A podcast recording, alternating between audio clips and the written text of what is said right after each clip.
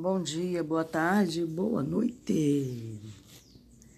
Muito bem, estamos aqui para mais uma leitura do livro Os Missionários da Luz, terceiro livro da coleção A Vida no Mundo Espiritual. Eu sempre desafio, né? Aqui, acredite se quiser. Muitas vezes é desafiador é, acreditar, né? Eu gosto de compartilhar as minhas coisas, né? As coisas que eu vivo. É, para puxar também compartilhamento, saber como é que a pessoa viveu a experiência dela. Para eu poder também entender a minha, né? Às vezes você entendendo a experiência do outro, você entende a sua. Principalmente numa cerimônia, né? De, a gente participa aqui, eu participo. É, um ritual que seja, porque todas as pessoas que estão ali estão interligadas Todas as pessoas que estão ali foram trazidas até ali por algum motivo. Um para ajudar, para acrescentar, outro porque está precisando da força, outro para doar a força, né? Mas enfim. É, mas eu tenho percebido, só agora, eu não sei, você pode estar falando assim, ah, isso é ingenuidade da sua parte. mas sabe que só agora. É, eu. Quer dizer, eu não sei se é só agora, não, mas é, começou a me incomodar, talvez. Agora, não sei. É, talvez seja isso. É, como que a gente fala uma coisa. Quando a gente fala uma coisa ou a gente joga uma coisa no ar, a gente não tem mais responsabilidade. Tem gente que fala assim: ah, cuidado com o que você fala, né? Você tem que ter responsabilidade com as coisas que você fala mas ao mesmo tempo, é, isso complica um pouco porque você não sabe como o outro vai, vai receber, sabe? Então, o importante, por isso que o importante é a intenção com que você fala, né? É, como o outro vai, vai receber o que você fala, vai entender o que você fala, isso é de inteira responsabilidade desse outro, não é mais seu. Você jogou no ar como ele entendeu essa palavra, ou ela entendeu essa palavra, é uma questão pessoal. Mas ao mesmo tempo é muito desagradável, né? Quando você descobre que a tua palavra que você lançou com tanto amor foi desvirtuada. Foi violentada. Vou falar uma coisa mais, tá, né? mais hiperbólica sabe? Porque tu falou aquilo com tanto amor, mas isso não significa que o outro vai receber com amor. Assim como o André escreveu, né, e, e, e compartilhou conosco essas palavras lindas, ensinamentos lindos, maravilhosos, simplesmente maravilhosos. Mas para que essas palavras realmente sejam maravilhosas, o leitor tem que estar lendo maravilhado. Porque o leitor pode estar lendo, procurando as falhas, procurando as discrepâncias, é, os paradoxos. Vai encontrar. Vai encontrar. Tudo que tu procura, você acha, vai encontrar. Se eu ler com a mente científica, fazendo um estudo científico, eu vou encontrar várias discrepâncias porque ninguém é perfeito. Agora, tudo depende da maneira com que eu ouço quem está ouvindo, para que suas palavras sejam válidas. Mas você não tem responsabilidade sobre como ela chega no coração e na mente do outro.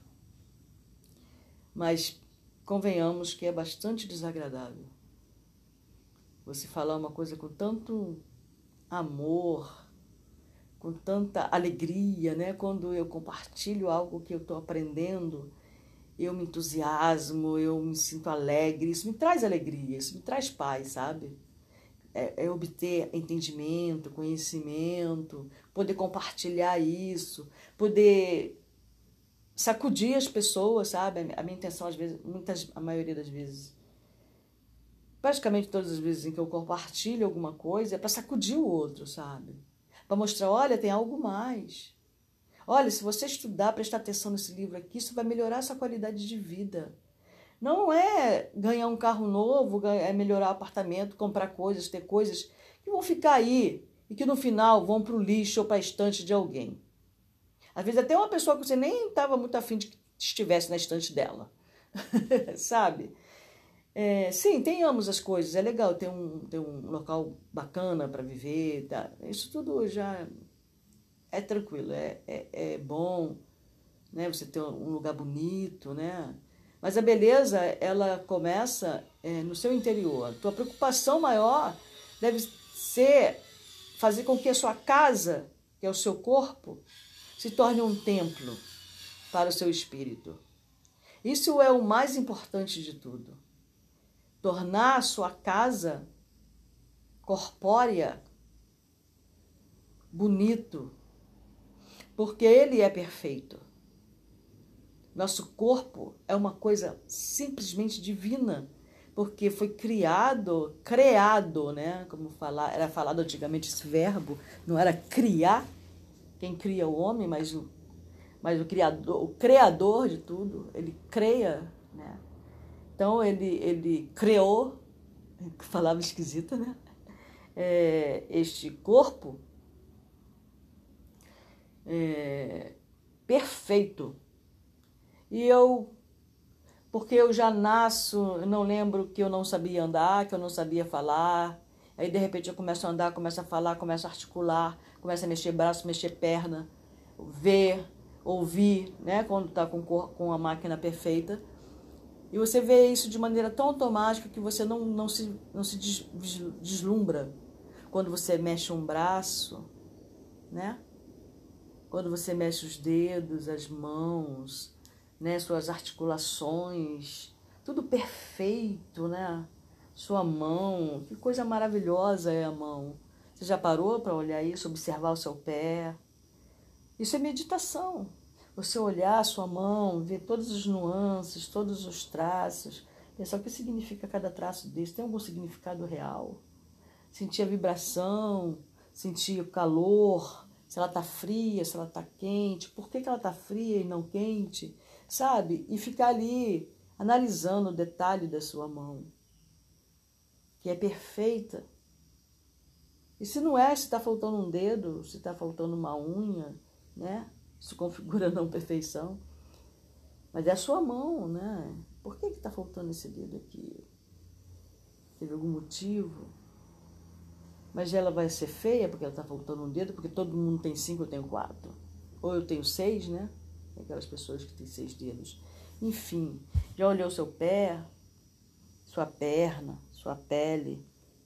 Não a beleza física, a forma externa, necessariamente. Mas o que que minha perna traz, sabe? André Luiz, ele nos fala muito sobre isso. Ele nos fala que nós temos responsabilidade para os lugares, para onde, como a gente usa a nossa perna. Sabia disso? Uma pessoa que usa a perna para invadir a casa alheia, que usa a perna para assaltar, que usa o seu caminhar, o seu andar para fazer o mal. É, tem isso. Como que você usa suas mãos? Você usa sua mão para bater em alguém? Você usa sua mão para ferir? Como que você usa suas mãos? Para que você as usa? Você usa para produzir algo bonito ou para fazer algo feio, ou produzir algo feio? Né? Da tua mão sai beleza ou sai feiura? Você é responsável pelo uso dessas mãos. E sua visão? Você, quando você olha, você vê o quê? Você vê beleza, você vê tristeza, você vê dor, você vê maldade, você vê e você critica. Quando você usa os seus olhos, você está procurando o que com a sua visão? Você usa os seus olhos para ficar observando o que as pessoas fazem de errado? Como elas se vestem, como elas é, sentam, levantam, se tem educação, se não tem educação, se fala alto, se fala baixo, se é agitado, se não é agitado, essas coisas que você olha para o seu ser humano e, e, e repara. Ou você procura algo profundo nele? O que, que ele tem de profundo? ele é uma pessoa rasa, tudo bem também, né? Então, é, é como você usa os seus olhos, como maledicência. Como que você ouve os seus ouvidos? Você ouve o quê? Você usa o seu ouvido para ouvir o quê? Aquilo que te interessa somente? Para poder depois usar isso contra a pessoa que te disse? Porque esse portal, o ouvido, os olhos são portais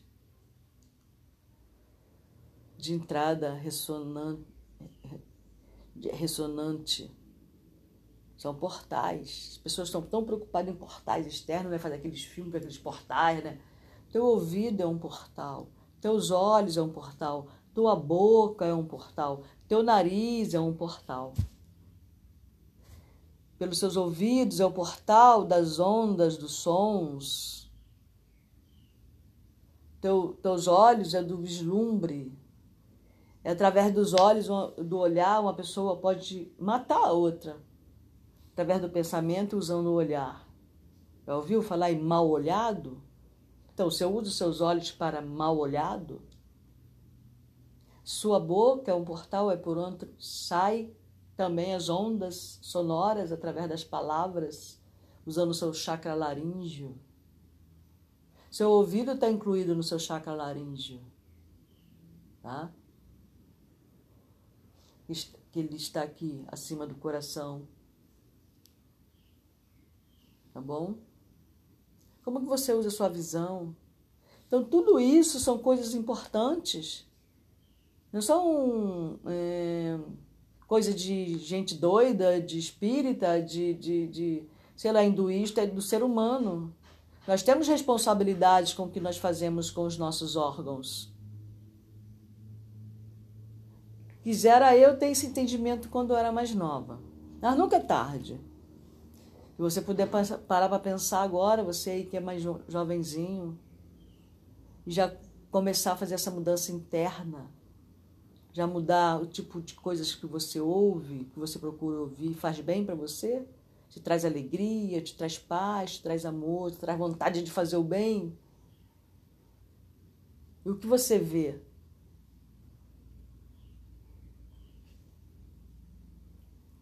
E o que você fala? Para as pessoas. Tudo isso comandado pelo seu pensamento. Então é isso, né? E são as preleções da The Rose, dona observadora, da leitura. Eu acordei com esses pensamentos, né? Eu acordei assim, com alguns pensamentos bem é, filosóficos, digamos assim. Vamos então à nossa leitura, né? Tem é, muito a ver com a nossa leitura também de hoje, que eu estou falando, sabe? Sobre responsabilidade. O título do livro da, da, da, da preleção de hoje, do, do, do tema de hoje, é No Plano dos Sonhos. Tá bom? Após alguns minutos de conversação encantadora, o irmão Francisco acercou-se do orientador, indagando sobre os objetivos da reunião da noite.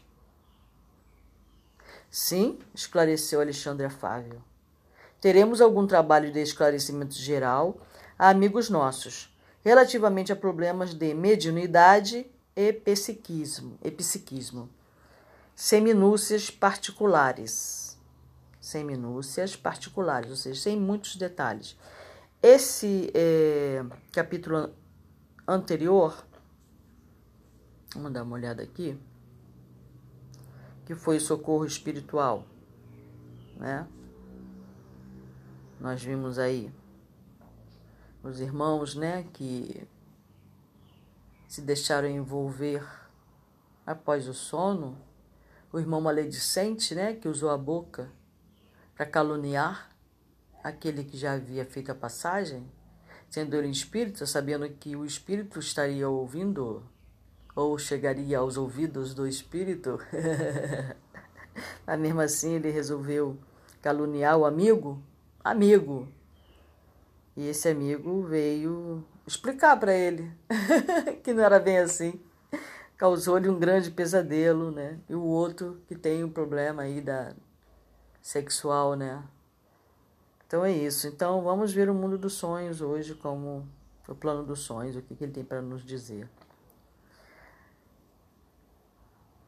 Se nos permite, tornou o interlocutor, estimaria trazer alguns companheiros que colaboram frequentemente conosco.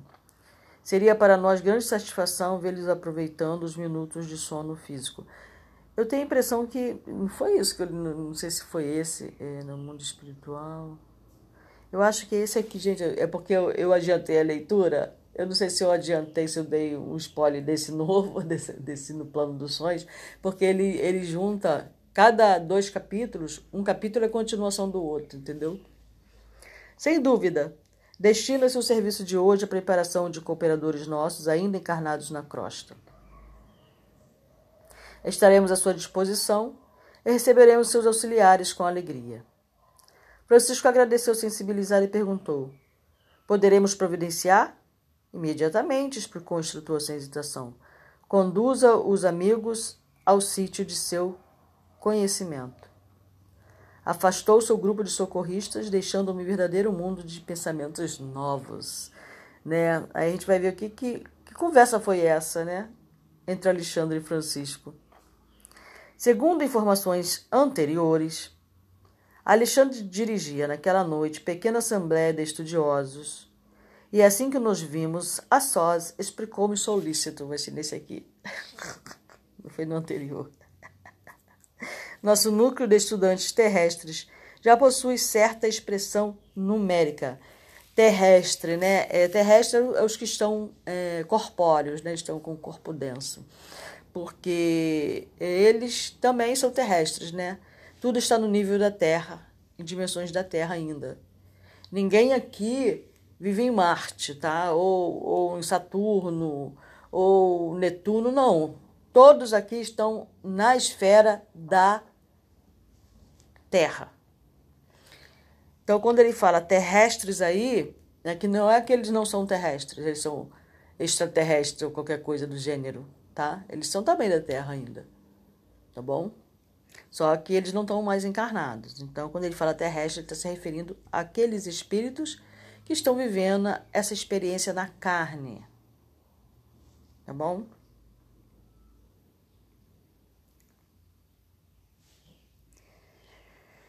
É... Cadê? Nosso núcleo de estudantes terrestres já possui certa expressão numérica. No entanto, faltam determinadas qualidades essenciais para funcionar com pleno proveito. Em vista disso, é imprescindível dotar os companheiros de conhecimentos mais construtivos. E, como julgasse útil fornecer-me informações pessoais destinadas à minha própria elucidação, isso André falando, né? Acrescentou gentilmente. Atendendo às injunções dessa ordem, que esquecer injunção? Imposição, obrigação, tá? Atendendo às obrigações dessa ordem, estabeleci um curso de esclarecimento metódico para melhorar a situação ou seja, do trabalho mediúnico de quem está encarnado e também daqueles que são desencarnados, mas aqui é voltado muito para aqueles que desdobram. Vamos ver. Nem todos sabem valer-se das horas do sono físico para o incentivo de semelhantes aquisições. Mas se alguns lavradores mais corajosos não se dispuserem a cultivar algumas sementes a fim de iniciar-se mais tarde a cultura intensiva, jamais a comunidade ruralista alcançará a lavoura farta. E sorridente acentuou: Contamos em nosso centro de estudos com um número superior a 300 associados. Então, tem 300 pessoas ali fazendo parte daquele curso. No entanto, apenas 32. Você sabe quanto que é 10% de 300? 30, né? Não é isso? 32. Consegue romper as teias inferiores das mais baixas sensações fisiológicas para assimilarem nossas lições. Quer dizer, são 300 pessoas, apenas 32 conseguem alcançar o entendimento do que está sendo explicado. Né? Osho falava: se você falar a mil pessoas e apenas uma entender o que você está falando, ou vir até dizer obrigado, ou realmente dar atenção ao que você está falando, você já conseguiu muito, querido. Dê aleluia! Ai, ai. Por isso que quando eu faço a leitura, eu não, não, não, não procuro público necessariamente, sabe? Assim, visível. Vamos lá. E noites se verificam em que mesmo alguns desses, desses quebram os compromissos assumidos. Mesmo dentre esses 32, de vez em quando vacilam. Em outras palavras, né? atendendo a seduções comuns, reduzindo-se ainda mais a frequência geral. Então, quer dizer, de 332 são assíduos, desses 32 ainda tem aqueles que vacilam. Em compensação, de vez em quando, há o comparecimento fortuito de outros companheiros, como ocorre nessa noite, né, que vai vir a turma aí dos missionários é, que são dirigidos por Francisco, né? em face da lembrança do irmão Francisco, que nos trará alguns amigos. E os irmãos que comparecem, indaguei curioso, conservam a recordação integral dos serviços partilhados, de estudos levantados a efeito e observações ouvidas? Alexandre pensou um momento e considerou. Mais tarde, a experiência mostrará a você como é reduzida a capacidade sensorial.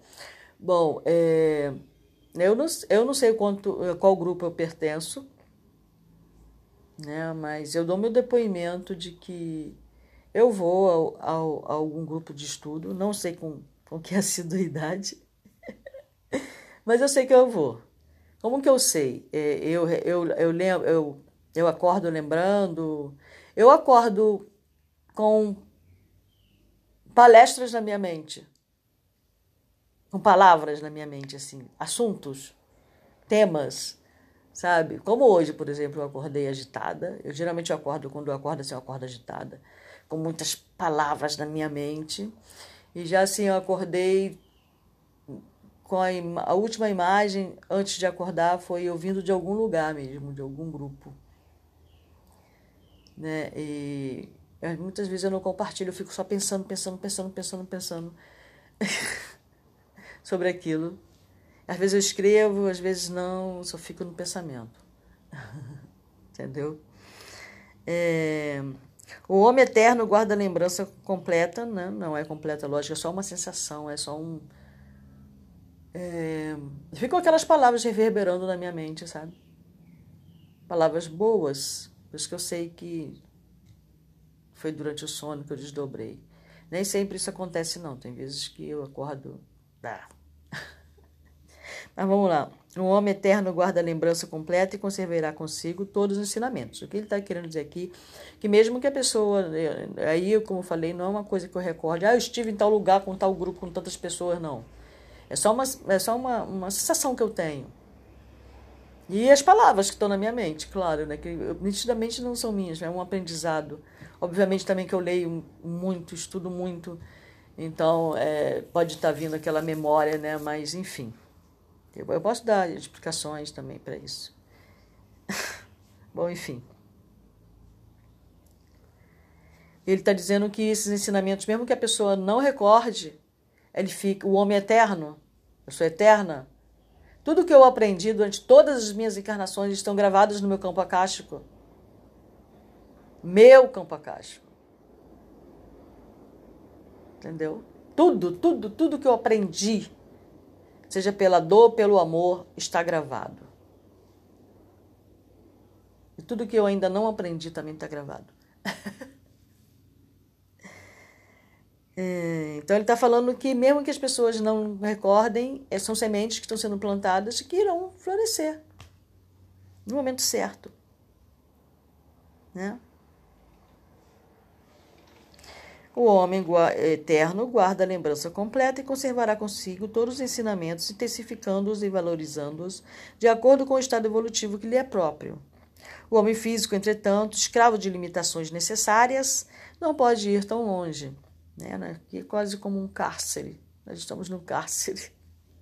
O cérebro de carne pelas injunções da luta, pelas obrigações, né, que nós vimos lá da luta, a que o espírito foi chamado a viver, é aparelho de potencial reduzido. Né? Não é questão de ser bom ou de ser mal, beleza? Dependendo muito da iluminação de seu detentor.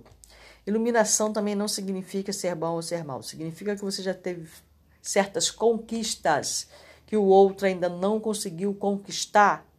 Sabe? Quando você está na oitava série e o outro está na sexta. Mas ele vai chegar na oitava série.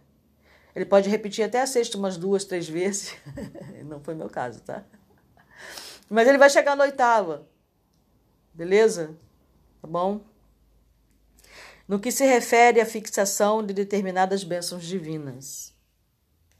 Desse modo, André, o arquivo de semelhantes reminiscências, é, semelhantes faculdades de reter e reproduzir conhecimentos adquiridos, que significa memória, lembrança vaga e quase apagada, coisa de que se guardou memórias inconscientemente. Isso quer dizer reminiscência. Tá bom? No livro temporário das células cerebrais, é muito diferente nos discípulos entre si, variando de alma para alma. Entretanto, cabe-me acrescentar que na memória de todos os irmãos de boa vontade permanecerá de qualquer modo o benefício, ainda mesmo que eles, no período de vigília, não consigam positivar a origem. As aulas no teor daquela a que você assistirá nesta noite são mensageiras de inexprimíveis utilidades práticas Despertando na crosta depois delas, os aprendizes experimentam alívio, repouso e esperança. Foi o que eu acabei de falar, né? É, você acorda feliz, você acorda dando bom dia para a planta, para o animal, para você no espelho, sabe? coisas desse tipo. A par da aquisição de novos valores educativos. É certo que não podem reviver os pormenores, mas guardarão a essência, sentindo-se revigorados de inexplicável maneira para eles, não só a retomar a luta diária no corpo físico, mas também a beneficiar o próximo e combater com êxito as próprias imperfeições. Seus pensamentos tornam-se mais claros, os sentimentos mais elevados e as preces mais respeitosas e produtivas, enriquecendo-se-lhes as observações e trabalhos de cada dia. É lastimável, disse eu, valendo-me de pausa mais longa, que todos os membros do grupo não possam frequentar em massa as instruções dessa natureza. Seria de extraordinária significação o ato de se congregarem mais de 300 pessoas para os mesmos fins santificantes recebendo em conjunto sublimes bênçãos de iluminação. Sem dúvida, redarguiu o orientador, otimismo de sempre. No entanto, não podemos violentar ninguém. Toda elevação representa uma subida, e toda subida pede esforço de ascensão. Se os nossos amigos não se aproveitarem da força que lhes é peculiar, que lhes é peculiar, desculpa, se os nossos amigos não se aproveitarem da força que lhes é peculiar, se menosprezam seus próprios direitos divinos, por olvidarem e, por vezes, detestarem os sagrados deveres que o Pai lhes confiou, como operar por eles se constitui lei primordial da vida a realização divina e eterna para cada um de nós? A observação era profunda e indiscutível. A esse tempo, defrontáramos vasto edifício que impressionava pelas linhas modestas, embora transbordantes de luz. Vamos agora ao trabalho, convocou Alexandre resoluto. Mas, objetei por minha vez, não se efetuarão as aulas na sede do agrupamento onde se processam os serviços a seu cargo, né, lá no Ministério da Comunicação. Se o trabalho respondeu ele atencioso, fosse puramente consagrada às entidades libertas do corpo material, poderíamos desenvolver os nossos esforços ali mesmo com maior êxito. Mas no presente caso, devemos atender irmãos ainda encarnados que vêm até nós em condições especialíssimas e precisamos aproveitar os recursos magnéticos dos amigos que ainda se encontram igualmente em luta na Terra. E chegados diante da porta de entrada, onde se movimentava grande número de companheiros de nosso plano, o instrutor explicou: Temos aqui uma nobre instituição espiritista a serviço dos necessitados, dos tristes, dos sofredores. Então ele foi dar a palestra não lá no nosso lar, né? Ele foi dar palestra aqui mesmo, tá? O, o Sagrado Espírito de Família Evangélica permanece vivo nesta casa de amor cristão que o Espiritismo ergueu por intermédio de uma venerável missionária do Cristo, nossos trabalhos se desdobrarão aqui com mais eficiência relativamente aos fins a que se destinam. Como é interessante, acentuei, o fato de necessitarmos dos ambientes domésticos para instruções aos companheiros encarnados. Sim, comentou Alexandre com elevada sabedoria. Você não pode esquecer que grandes ensinamentos do próprio mestre foram ministrados no seio da família. A primeira instituição visível do cristianismo foi o lar pobre de Simão Pedro, em Cafarnaum. Uma das primeiras manifestações de Nosso Senhor diante do povo foi a multiplicação das alegrias familiares numa festa de núpcias em pleno aconchego do lar. Todo o templo de pedra, dignamente superintendido, funciona qual farol no seio das sombras, indicando os caminhos retos aos navegantes do mundo. Mas não podemos esquecer que o movimento vital das ideias e realizações baseia-se na Igreja Viva do Espírito no coração do povo de Deus. Sem adesão do sentimento popular na esfera da crença vivida no âmago de cada um, qualquer manifestação religiosa reduz-se a mero culto externo. Por isso mesmo, André, no futuro da humanidade, os templos materiais do cristianismo estarão transformados em igrejas e escolas, igrejas orfanatos, igrejas hospitais, onde não somente o sacerdote da fé veicule a palavra de interpretação, mas onde a criança encontre arrimo e esclarecimento. O jovem, a preparação necessária para as realizações dignas do caráter e do sentimento. O doente, o remédio salutar. O ignorante, a luz. O velho, o amparo e a esperança. O Espiritismo evangélico é também o grande restaurador das antigas igrejas apostólicas amorosas e trabalhadoras. Seus intérpretes fiéis serão auxiliares preciosos na transformação dos parlamentos teólogos em academias de espiritualidade, das catedrais de pedra em lares acolhedores. Daria tudo o que estivesse ao meu alcance para continuar ouvindo as encantadoras elucidações do orientador. Mas nesse instante, transpunhamos o limiar, ou seja, a porta, a entrada.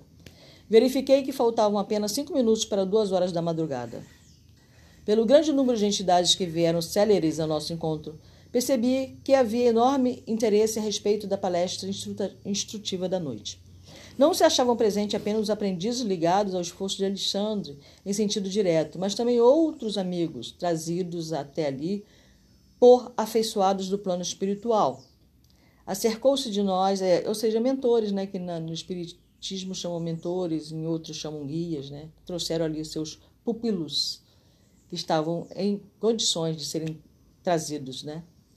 Acercou-se de nós com mais intimidade pequeno grupo de companheiros, destacando-se um deles que conversou com Alexandre de maneira mais significativa. Ainda não chegaram todos, pelo menos os 32, né? Indagou instrutor com interesse afetivo. Após trocarem as primeiras impressões, percebi claramente que se referia aos irmãos encarnados que deveriam comparecer na cota de frequências do grupo, de que ele era um dos diretores espirituais. Faltam-nos apenas dois companheiros, elucidou o interpelado. Até o momento, Vieira e Marcondes ainda não chegaram. É, eu, eu dei um spoiler aí. Urge iniciar os trabalhos, exclamou Alexandre sem afetação. Sem afetação é sem ficar, ai meu Deus, eles não vieram, né? É, é, sem forçação, sabe? Sem ficar perturbado pela ausência, tá bom? Devemos de ter, é, terminar a tarefa às quatro horas no máximo, ou seja, passava das duas, né? Demonstrando singular interesse de, do amigo, acrescentou: Quem sabe se foram vítimas de algum acidente, convém positivar, convém e saber. No espírito de cada decisão que lhe é característico, recomendou auxílio que lhe. Hum? Acho que eu pulei aqui. Ah, convém positivar. No espírito de cada decisão que lhe é característico, recomendou ao auxiliar que lhe prestava informações. Sertório. Enquanto vou ultimar. Essas palavras são ótimas, gente, não aguento. Algumas providências para as instruções da noite, observa o que se passa. Respeitoso, o subordinado interrogou. Caso estejam os nossos irmãos sob a influência de entidades criminosas, como devo proceder? Deixá-los-á então onde estiverem, replicou o instrutor resoluto. O momento não comporta grandes conversações com os que se prendem deliberadamente ao plano inferior. Fim do trabalho, você mesmo providenciará os recursos que se façam necessários. Dispunha-se o mensageiro a partir quando o orientador, percebendo o meu ardente interesse em acompanhá-lo, acrescentou. Fico imaginando as caras que o André faz, né? Parece uma criança, né? Se deseja, André, poderá seguir colaborando com o emissário em serviço. Sertório terá prazer em sua companhia. Agradeci extremamente satisfeito e abracei o auxiliar de Alexandre. É, oba! Saímos. Era indispensável atender o mandado com presteza. Todavia, satisfazendo minha curiosidade, Sertório explicou generoso. Quando encarnados na crosta, não temos bastante consciência dos serviços realizados durante o sono físico. Contudo, esses trabalhos são inexprimíveis e imensos. Se todos os homens prezassem seriamente o valor da preparação espiritual diante de semelhante gênero de tarefa, certo efetuariam as conquistas mais brilhantes nos domínios psíquicos, ainda mesmo quando ligados aos envoltórios inferiores, né? Infelizmente, porém, a maioria se vale inconscientemente do repouso noturno para sair à caça de emoções frívolas ou menos dignas. Relaxam-se as defesas próprias e certos impulsos, longamente sopitados durante a vigília, extravasam em todas as direções, por falta de educação espiritual verdadeiramente sentida e vivida. Interessados em esclarecimentos completos, indaguei. Entretanto, isso ocorre com aprendizes de cursos avançados de espiritualismo? A gente sempre acha que não, né? Todo curso avançado de espiritualismo, nossa, sou santa. Ai, mentira. Poderiam ser vítimas desses enganos alunos de um instrutor de ordem de Alexandre? Como não? tornou Sertório fraternalmente. Com referência a essa probabilidade, não tenha qualquer dúvida. Quantos pregam a verdade sem aderirem intimamente a ela? Quantos repetem fórmulas de esperança e paz, desesperando e perseguindo no fundo do coração? Há sempre muito, entre aspas, chamados em todos os setores de construção e aprimoramento do mundo. Os escolhidos, contudo, são sempre poucos. Completando o pensamento, como a escoimá-lo de qualquer falsa noção de particularismo na divina obra, Sertório acrescentou: escoimá-lo.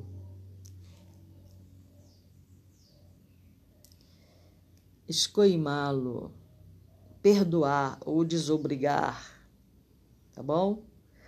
É um, é um verbo transitivo, prevenir para não haver motivo a.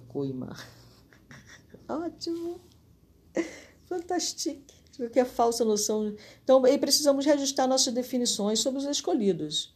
Os companheiros assim classificados não são especialmente favorecidos pela graça divina, que é sempre a mesma fonte de bênçãos para todos. Sabemos que, entre aspas, a escolha em qualquer trabalho construtivo não exclui, entre aspas, a qualidade. E se o homem não oferece qualidade superior para o serviço divino, em hipótese alguma deve esperar a distinção da escolha. Infere-se, pois, que Deus chama todos os filhos à cooperação em sua obra augusta. Mas somente os devotados, persistentes, operosos e fiéis constroem qualidades eternas que os tornam dignos de grandes tarefas e também de muita responsabilidade. Né? E reconhecendo-se que as qualidades são frutos de construções nossas, nunca poderemos esquecer que a escolha divina começará pelo esforço de cada um. A tese do companheiro era assaz interessante e educativa. Mas havíamos atingido pequeno edifício em frente do qual Sertório se deteve e falou. É a residência de Vieira. Vejamos o que se passa. Acompanhei-o em silêncio. Em poucos instantes encontrávamos-nos dentro do quarto confortável onde dormia um homem idoso, fazendo ruído singular. Ronco, né? via-se-lhe perfeitamente o corpo perispirítico unido à forma física, embora parcialmente desligado entre si. Né? Você consegue imaginar, sei lá, o corpo dele estava deitado e o corpo perispírito estava sentado. Pode ser. Ao seu lado permanecia uma entidade singular, trajando vestes absolutamente negras. Notei que o companheiro adormecido permanecia sob impressão de doloroso pavor. Gritos agudos escapavam-lhe da garganta. Então não era bem um ronco. era uma espécie de grito. Enquanto a entidade escura, não sei se fazia ouvir no mundo aqui, ou se era ouvido só no campo que André se encontrava, tá? Enquanto a entidade escura fazia gestos que eu não conseguia compreender. Sertória cercou-se de mim e observou. Vieira está sofrendo um pesadelo cruel. E indicando a entidade estranha, creio que ele terá atraído até aqui o visitante que o espanta, que cria o pesadelo. Com efeito, muito delicadamente, o meu interlocutor começou a dialogar com a entidade de luto. O amigo é parente do companheiro que dorme? Não, não. Somos velhos conhecidos. E muito impaciente acentuou. Hoje à noite, Vieira me chamou com as suas reiteradas lembranças e acusou-me de faltas que não cometi, conversando levianamente com a família. Isso, como é natural, desgostou-me. Não bastará o que tenho sofrido depois da morte? Ainda precisarei ouvir falsos testemunhos de amigos maledicentes? Vocês sabem o que é maledicente, né, crianças? Pessoa que maldiz, que faz fofoca, que fala mal dos outros. Não poderia esperar dele semelhante procedimento, em virtude das relações afetivas que nos uniam às famílias desde alguns anos. Vieira foi sempre pessoa de minha confiança. Em razão da surpresa, deliberei esperá-lo nos momentos do sono, a fim de prestar-lhe os necessários esclarecimentos. Ora, era por minha conta. O estranho vidente, todavia, fez uma pausa, sorriu irônico e continuou. Entretanto, desde o momento em que me pus a explicar-lhe a situação do passado, informando-o quanto aos verdadeiros motivos das minhas iniciativas e resoluções na vida carnal, para que não prossiga caluniando meu nome, embora sem intenção, Vieira fez este rosto de pavor que estão vendo. E parece não deseja ouvir minhas verdades. Interessado nas lições novas, aproximei-me do amigo, cujo corpo descansava em posição horizontal. E senti-lhe o suor frio ensopando os lençóis. Não revelava compreender convenientemente o auxílio que lhe era trazido. Fixando-no com estranheza e ansiedade, intensificando ainda mais os gemidos gritantes que lhe escapavam da boca. Sentindo a silenciosa reprovação do sertório, o habitante das zonas inferiores dirigiu-lhe a palavra de modo especial. O Senhor admite que devamos ouvir impassivamente os remoques da leviandade?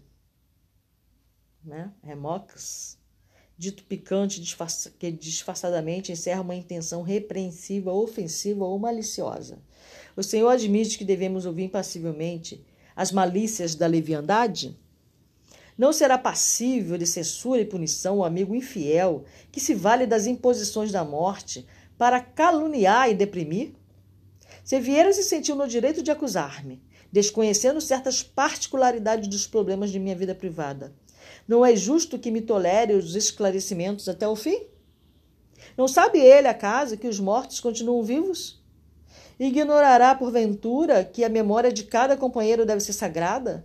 Ora, essa! Eu mesmo já lhe ouvi em minha nova condição de desencarnado longas dissertações referente ao respeito que devemos uns aos outros. Não considera, pois, que tenho motivos justos para exigir um legítimo entendimento? O interpelado esboçou um gesto de complacência e observou. Talvez esteja com razão, meu caro. Entretanto, creio devo desculpar seu amigo. Como exigir dos outros conduta rigorosamente correta se ainda não somos criaturas irrepreensíveis? Tenha calma. Sejamos caridosos uns para com os outros. Enquanto a entidade se pôs a meditar nas palavras ouvidas, Sertório falou-me tão discreto. Vieira não poderá comparecer essa noite aos trabalhos. Não pude reprimir a má impressão que a cena me causava. E talvez porque eu fizesse um olhar suplicante. Eu fico imaginando André Luiz, sabe, gatos de bota? Quando ele... Aquele olhar suplicante. Advogando a causa do pobre irmão. Quase a desencarnar-se de medo. Imagina, meu Deus, a cena. O auxiliar de Alexandre prosseguiu. Retirar violentamente a visita cuja presença ele próprio trouxe não é tarefa compatível com as minhas possibilidades no momento. No entanto, podemos socorrê-lo acordando-o. E sem pestanejar, sacudiu o adormecido energicamente, gritando-lhe o nome com força.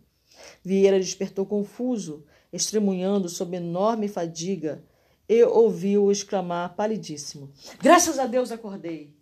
Que pesadelo terrível! Será crível que eu tenha lutado com o fantasma do velho Barbosa? Não, não posso acreditar. Não nos viu, nem identificou a presença da entidade lutada que ali permaneceu até não sei quando. E ao retirarmos-nos, ainda lhe notei as interrogações íntimas, indagando de si mesmo sobre o que teria ingerido ao jantar, tentando justificar o susto cruel com pretexto de origem fisiológica. Longe de escutar a própria consciência com respeito à maledicência e à leviandade procurava materializar a lição no próprio estômago, buscando furtar-se a realidade. Essa, isso aqui tem, contém uma lição assim valiosíssima, né, para mim.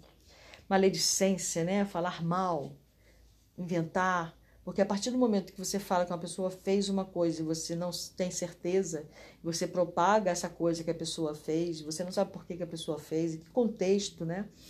É, Chama-se fofoca, calúnia, eu acho horrível é, se eu cometo esse ato, é, eu creio que às vezes até inconscientemente sim eu cometo, não conscientemente. Eu tomo muito cuidado com isso. Mas eu participo de conversas, né, também. Participo assim, não eu ouço conversas de fofoca, de maledicência e não contesto ou fico ali ouvindo, né? Então, de alguma maneira eu estou participando. O ideal seria levantar e sair quando há esse tipo de conversa. Que eu pretendo ficar mais atento a partir de agora. E leviandade, né? E responsabilidade, né? Falar sobre a vida do outro, né? Para outras pessoas, como testemunha. É porque quando você fala sobre a vida de uma outra pessoa, uma outra pessoa, você está testemunhando sobre a vida dela. Você é uma testemunha, você está se colocando como testemunha da vida alheia. Você vai ser chamado, né? para testemunhar o que você viu. Será que você vai ter certeza? É muita responsabilidade falar sobre a vida alheia. Muita responsabilidade. Então, é uma coisa que eu vou passar a tomar, observar mais e observar se eu fico ali escutando passivamente, como se não, ah, eu não estou falando, mas eu estou ouvindo. Eu não estou protestando ou contestando. Eu já briguei já. Uma vez, uma vez eu tomei, eu fiz uma briga, mas eu briguei tanto com um tio meu, porque ele veio falar de mim. Já uma época que eu, que eu brigava muito a respeito disso, sabe? E ele veio, começou uma conversa comigo, e ele começou a falar mal de uma pessoa. Uma pessoa que era, segundo ele, um bandido mesmo, sabe? Eu não conhecia a pessoa, nunca eu tinha ouvido falar na pessoa. E ele veio contar para nós, para mim, coisas sobre essa pessoa que ele tinha ouvido de uma outra pessoa. Eu lembro que eu entrei numa briga séria com meu tio, defendendo essa pessoa. Que eu não conhecia, que eu nunca tinha visto, mas eu briguei muito naquele dia, eu lembro. Morava em Rondônia nessa época. Falei, mas como assim? Você ouviu falar e você está transmitindo isso para outras pessoas, está passando isso para outras pessoas? Você testemunhou isso? Você viu isso? Você esteve lá? Cara, mas foi uma briga que vocês não têm ideia. Hoje em dia não brigaria, tá? Hoje em dia eu não brigaria. Mas eu posso sim levantar e sair de perto. e apagar aquela informação da minha mente que não me interessa. Né? É, eu tenho um problema sério com essa coisa do julgamento, sabe? Eu sempre, eu sempre fui muito julgada no meu comportamento, né? E eu não gosto. Eu acho que quando uma pessoa está julgando o outro, ela está se colocando numa posição de superioridade. Porque se ela tem capacidade para julgar, ela tem que ser superior. Ela tem que não estar atuando naquele campo daquela forma. Ela tem que não estar fazendo aquilo no dia a dia dela. E eu, você, se eu não faço hoje, eu já fiz em algum momento. Isso eu tenho certeza. Isso é o meu pensamento como reencarnacionista. Como uma vivência reencarnacionista. Se eu hoje não consigo odiar. Um dia eu já odiei. Se hoje eu não consigo isso, eu não faço coisas que é considerada ruim, eu não tenho a extrema maldade, em algum momento eu já tive. Não que isso é uma regra geral. Tá? Tem espíritos mais a menos. Eu sei que o meu é bem, foi bem danado. Eu sei que eu sou um espírito muito velho, que eu tive aqui nesse planeta reencarnado várias e várias vezes, graças a Deus.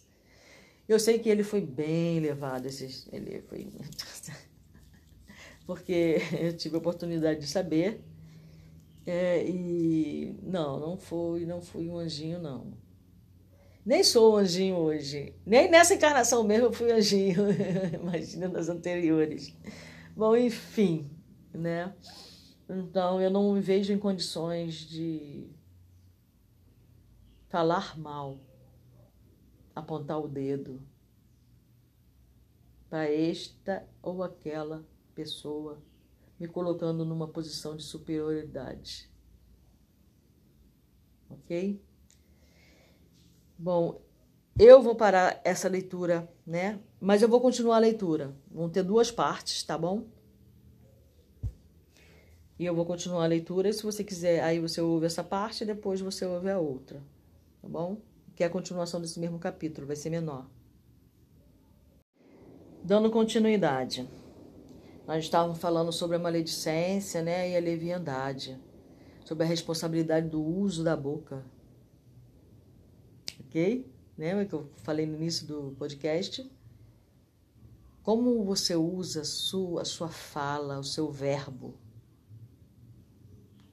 a sua boca, o seu, o seu chakra laríngeo. Né? Porque a obstrução do chakra vem do mau uso. Ok? Por exemplo, né? Então eu estava contando a história aí, né? Eu já, eu, é, reviravolta, eu brigava muito, muito, muito, muito com as pessoas por causa disso. Cara, eu não suportava fofoca. Eu não suportava, não suporto hoje, né? Mas hoje em dia eu sou menos brigona, digamos assim.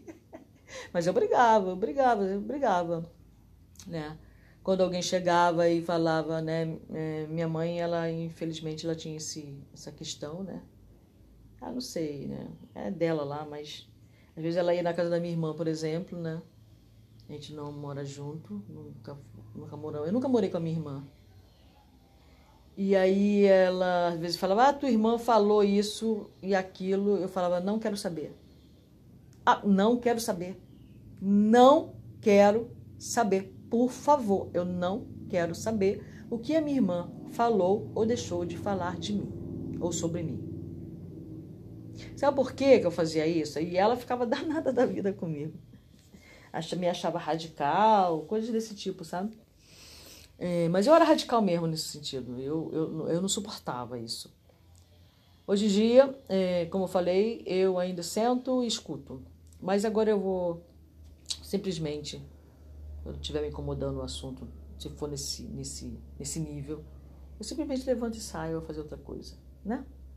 Mas eu brigava, brigava feio, né? E por que, que eu não gosto, não gosto de ouvir fofoca? Porque na maioria das. Porque eu não, primeiro, porque eu não testemunhei. Se eu não testemunhei e não ouvi, eu não sei em que contexto foi falado. Porque às vezes uma pessoa está falando sobre uma outra ou da outra. E às vezes a pessoa está fazendo um comentário sem maledicência, digamos assim. E o outro é que ouviu com maledicência. Porque também tem isso, né? Aquilo que eu falei no início também do podcast, né? Que às vezes Como, como você está usando o seu dom de ouvir? Né? Como você está interpretando o que o outro está falando?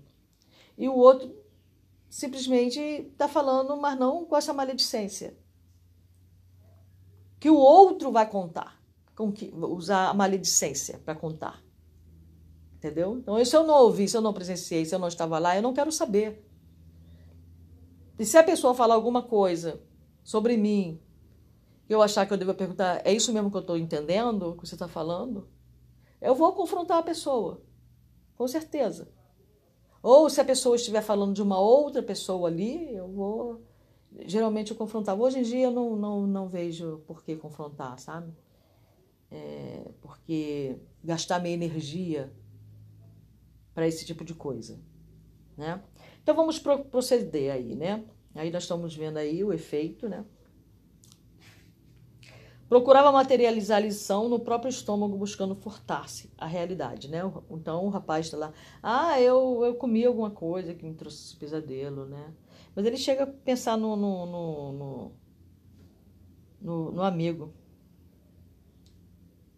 né? tentando justificar o susto cruel, longe de auscultar a própria consciência, com respeito à maledicência e à liviandade, procurava materializar a lição no estômago, buscando furtar-se a realidade.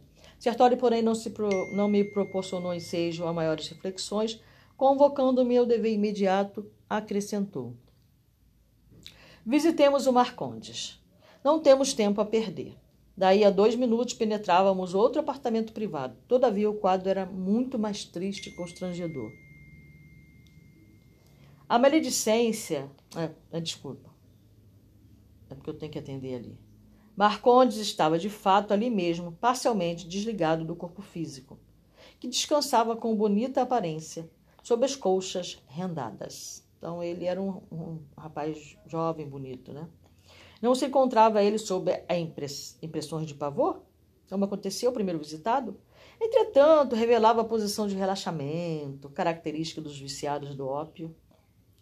A seu lado, três entidades femininas, de galhofeira expressão, permaneciam em atitudes menos edificantes. Aí a imaginação é tudo, né? A maledicência aí. Revendo-me de súbito, o dono do apartamento surpreendeu-se de maneira indisfarçável.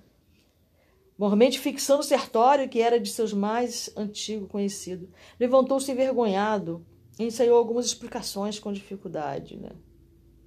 pega na. Bom, enfim.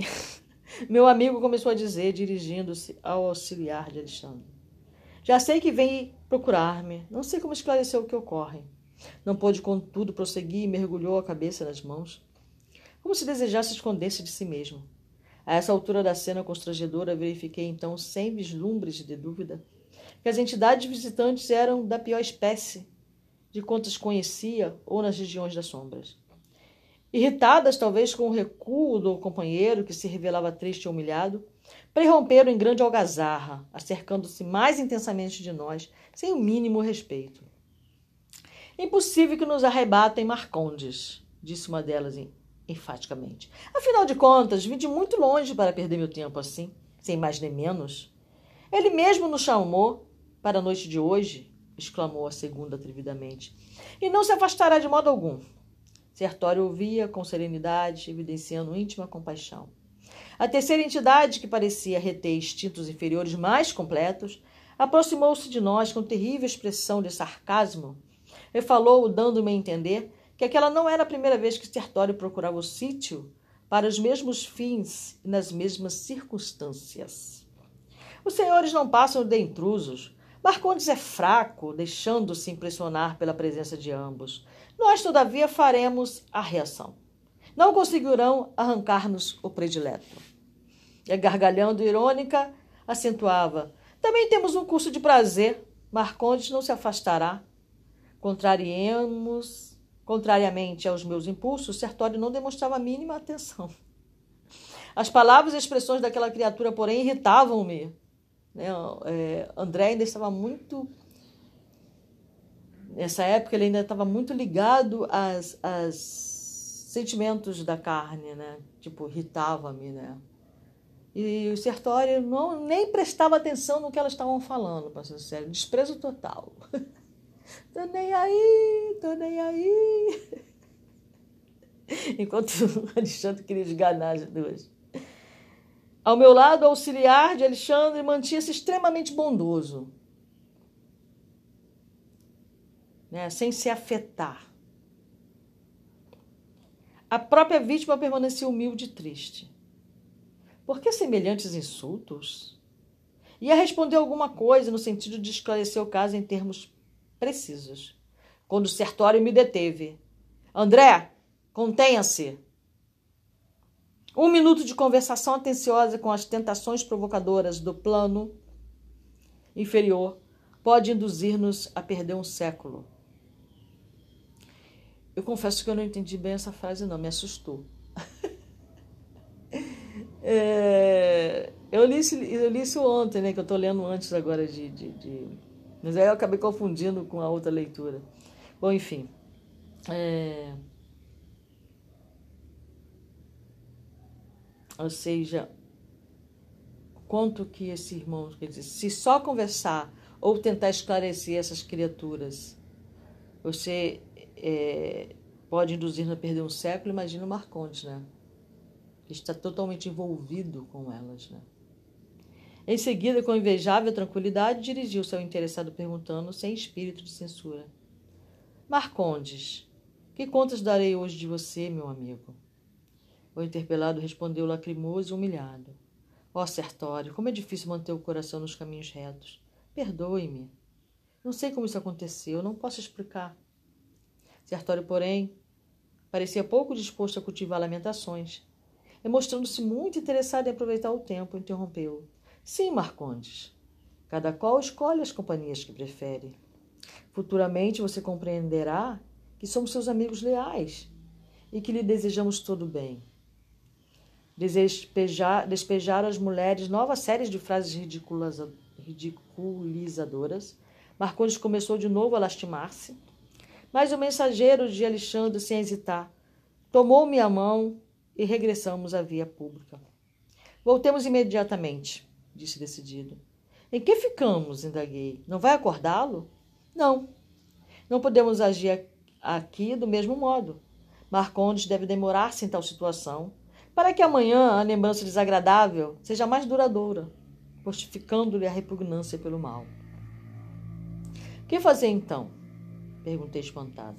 Diremos ao nosso orientador o que ocorre, redarguiu Setório calmamente. É o que nos cabe levar a efeito. E sintetizando longas considerações que poderia expender relativamente ao assunto, frisou. Por agora, André, chama-nos o dever mais alto no campo de nossa jornada para Deus. Entretanto, quando terminarem as instruções da noite, voltarei a ver o que é possível efetuar em favor de nossos pobres amigos. No momento, não, não devemos perder os minutos. As preleções de Alexandre não se destinam somente ao preparo dos nossos irmãos que ainda se ligam aos envoltórios da carne na superfície da costa. São igualmente valiosas para nós, que necessitamos enriquecer possibilidades para socorrer com êxito os companheiros encarnados. Sim, concordo. No entanto, a situação de Vieira e Marcondes sensibiliza-me profundamente. Sertório, porém, cortou minha palavra, rematando seguro de si mesmo. Conserve seu sentimento, que é sagrado. Não se arrisque, porém, a sentimentalismo doentio. Esteja tranquilo quanto à assistência, que não lhe faltará no momento oportuno. Não lhes faltará no momento oportuno.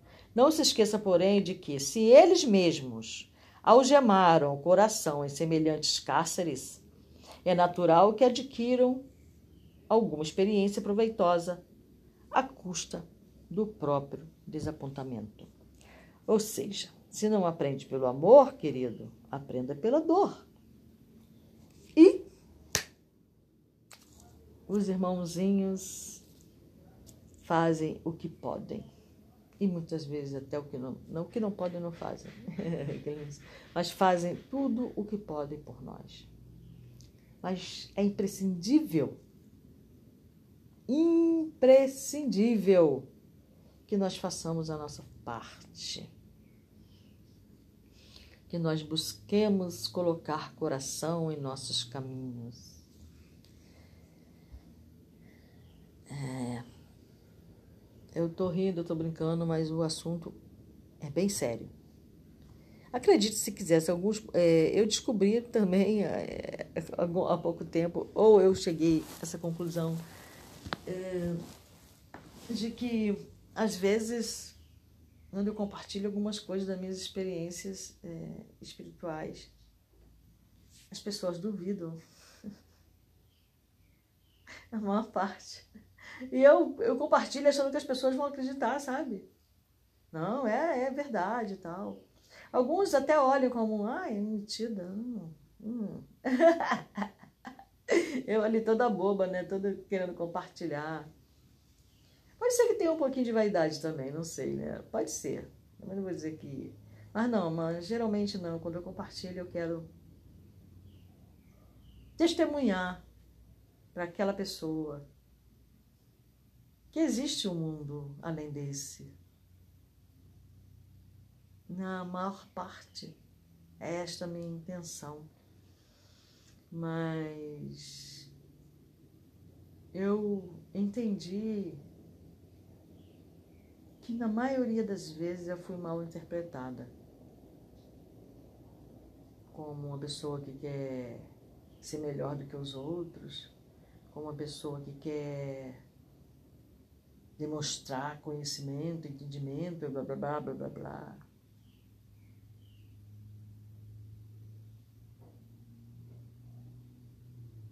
Sabe? E isso me deixa muito triste, sabe?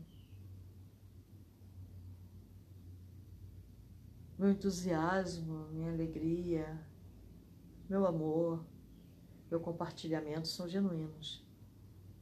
Não é para aparecer, para diminuir ninguém, para me sentir, eu, eu me sinto superior, ou isso, ou aquilo. Uh -uh. Pelo contrário, eu durante muito tempo eu fiquei me diminuindo, sabe? Porque eu encontrei pelo meu caminho bastante pessoas para me diminuir. Porque eu acho que elas achavam que isso, né? Porque eu sempre fui assim espontânea. É, eu lembro que uma vez eu estava num baile. Não, baile, né? Naquela época tinha bailinho, né? A gente ia nos clubes, era o nosso divertimento. E aí uma pessoa que eu não conhecia, nunca tinha visto ali naquele local. O baile, o, o clube era era, era do bairro, né? Eu estava no bairro mesmo, então frequentavam pessoas do bairro, que geralmente eram todos conhecidos, né? Até de vista, mas éramos. E esse rapaz me chamou para dançar, né? Que tinha a hora da música lenta. Essa pessoa me chamou para dançar. Ele me chamou para dançar e falou assim no meu ouvido: Tenha cuidado com a sua espontaneidade. Ela ainda vai te trazer muito sofrimento. Eu gravei isso na minha memória. E acabou a música lenta e eu não vi mais o rapaz. Simplesmente eu não vi mais ali. Porque no baile, quando a gente frequentava, o baile não ficava com a luz acesa, tá? É, a luz era apagada. Todo momento a luz era apagada. E eu fiquei com essa frase na minha mente, sabe? Cuidado com a sua espontaneidade, porque ela ainda vai te trazer muito sofrimento. Tudo que é exagerado é, não é bom, né? Mesmo a espontaneidade. É, mas quando é uma coisa que faz parte de você, né, fica meio difícil você. Digamos, quando você vê, você já fez, né? Antes você já fez você vê, você já compartilhou, você já falou, até demais.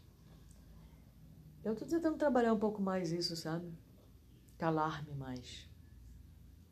E quem fala muito também ouve pouco, né? é, mas eu também costumo ouvir. Como essa vez. Né? Eu ouço. São frases que mudam meu modo de ver, meu modo de agir, que interferem profundamente no meu ser é, penetram, sabe? É, como flechas. E sabe que agora eu com meus, digamos, 60 anos, cara, é que eu tô começando a entender isso, sabe? Como eu posso estar sendo mal interpretada, né? Por pessoas que eu fico na ansiedade de compartilhar e dividir as coisas que eu aprendo e a pessoa está pensando, ah, metida essa bichona, metida saber tudo. Nossa, eu não sei nada. Absolutamente nada, nada, nada, nada. Não é demagogia. Quanto mais eu leio, porque eu vejo, eu, eu vou lendo e vou comparando o que eu estou lendo com o meu comportamento, com a minha vivência. Então, eu acho que é isso que o autor dessa frase, eu sei que nada sei, quis dizer, né? Eu sei que nada sei, porque quando eu comparo o que eu leio com o que eu vivo, eu vejo que eu não sei nada. Entendeu? Porque ter informação não é saber. A vivência que traz o saber. E sim, eu fico triste por entender que minhas palavras chegam muitas vezes deturpadas, porque vai depender muito de quem está ouvindo. E que eu tenho que tomar cuidado com quem eu compartilho. Eu acho isso tão ruim, sabe? tão difícil para mim.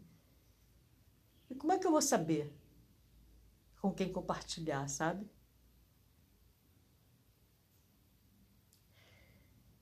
Se a pessoa está me vendo como uma pessoa metida, digamos assim, que a pessoa está vendo o que eu estou dando de amor, recebendo como com desconfiança, né? Mas eu não vou deixar de compartilhar.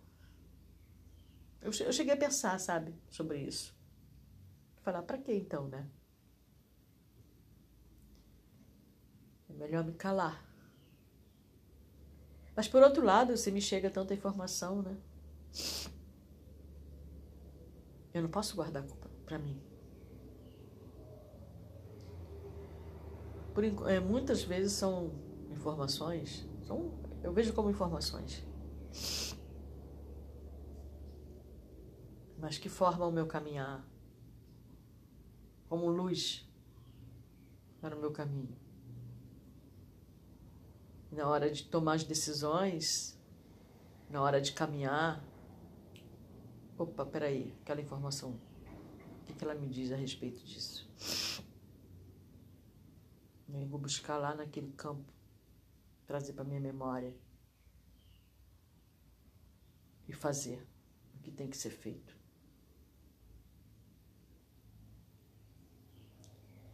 Então, sim, é, essa é uma da, dos momentos de ingratidão, de, ingratos, digamos assim, né? De quando a gente quer dar e compartilhar com tanto amor e o outro recebe com tanto desdém, sabe? Isso é só um desabafo. Mas eu sei que vale a pena no final. Como disse o poeta, tudo vale a pena quando a alma não é pequena. Que a paz de Jesus esteja convosco.